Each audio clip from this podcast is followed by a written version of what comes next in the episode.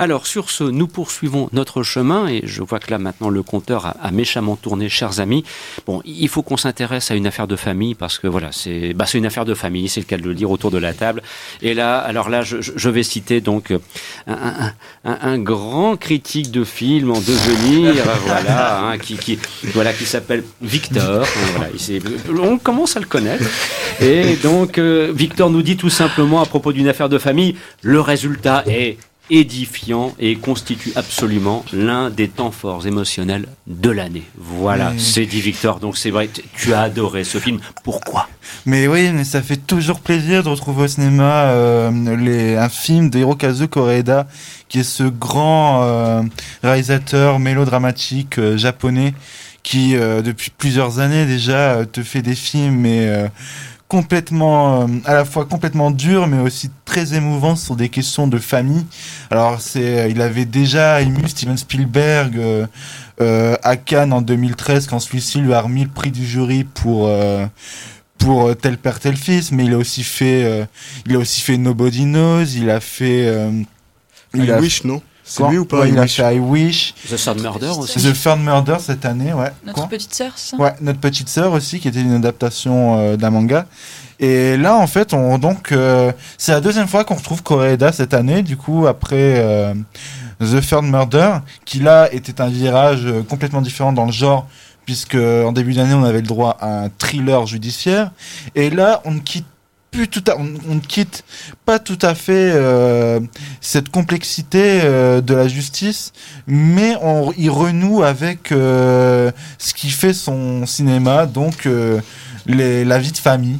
Et là, avec une affaire de famille, on découvre donc une famille recomposée, si on peut dire ça comme ça, où on va suivre plusieurs, euh, plusieurs individus qui euh, décident de recueillir une petite fille euh, qui retrouve abandonnée devant sa porte.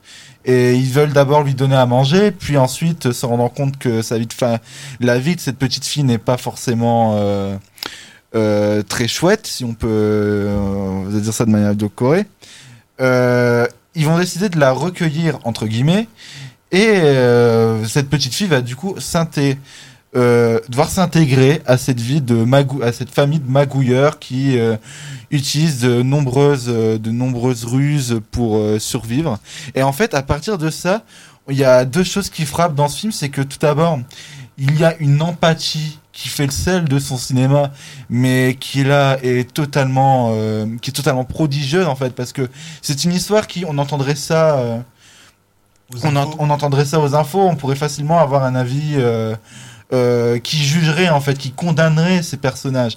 Alors que là en fait, ce que fait Coreda, c'est de nous montrer toutes ces nuances en fait que si ces personnages forcément agissent en étant hors de la loi, il y a quand même quelque chose qui fait qu'on s'y attache quand même, qu'on on apprécie ces personnages au final qui tentent juste de survivre dans une société euh, japonaise qui est plus préoccupée à faire régner l'ordre et la justice plutôt qu'à s'intéresser à, à la population. On voit que tous ces personnages sont en galère et du coup, non seulement dans l'écriture il y a cette empathie, mais aussi dans une photographie qui est complètement chaleureuse, qui est, truffée de lumière, c'est de lumière naturelle, c'est magnifique à ce niveau-là.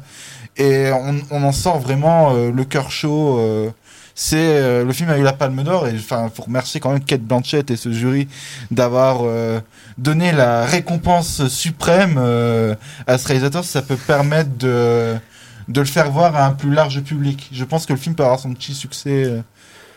Quelle belle richesse cinématographique cette semaine, mine de rien. Amandine, tu voulais peut-être aussi apporter ta, pierre à l'édifice que sont donc cette affaire de, pardon, cette affaire de famille, autant pour moi. Euh, bah, tout à fait. Enfin, j'appuie complètement euh, ton propos, Victor. J'ai vraiment beaucoup, beaucoup aimé.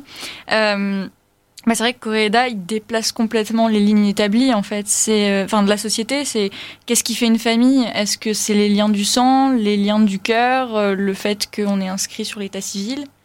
Euh, Et, et, c'est très intéressant parce que c'est complètement ambivalent. C'est-à-dire que c'est une famille vraiment, enfin, c'est vraiment une famille d'inadaptés.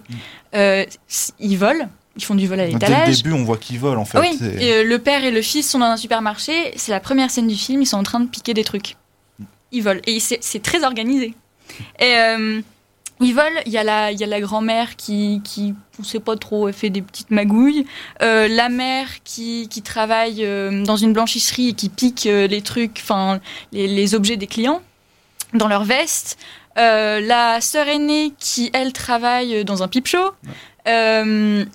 Donc déjà, enfin, c'est assez éclectique, en fait, hmm. comme, comme famille. Et... et il y a de l'amour. Et c'est ça, en fait. Et c'est c'est que de l'amour. Ils s'aiment tous très fort. C'est vraiment le lien qui les relie tous. C'est-à-dire qu'ils sont complètement immoraux, mais, mais ils, ont le, enfin, ils ont un certain sens des réalités qui est complètement ambivalent. C'est pour ça que c'est très particulier, parce que quand on arrive et qu'on se dit oui, c'est vrai qu'ils sont, enfin, ils sont, un, ils, sont, ils sont un peu immoraux quand même. mais, en même temps, ils s'aiment. Du coup, c'est beau en fait. C'est très, euh, c'est très particulier, c'est très touchant, et c'est hyper intéressant la façon dont, dont le réalisateur monte son film. Euh, enfin, oui, c'est vraiment, c'est est-ce qu'ils sont si moraux que ça en fait? C'est ça, moi ce que je préfère dans le film, c'est ces nuances en fait. C'est que chaque personnage a une écriture euh, extrêmement exemplaire et il euh, n'y a pas un personnage qui est plus manichéen que d'autres. C'est vraiment très subtil dans l'écriture et c'est aussi un film d'un cadrage tout à fait remarquable, très doux, avec une atmosphère très cotonneuse. Euh, qui sait distiller en fait les, le drama euh, dans, dans, cette ambiance euh, assez agréable et, et chaleureuse.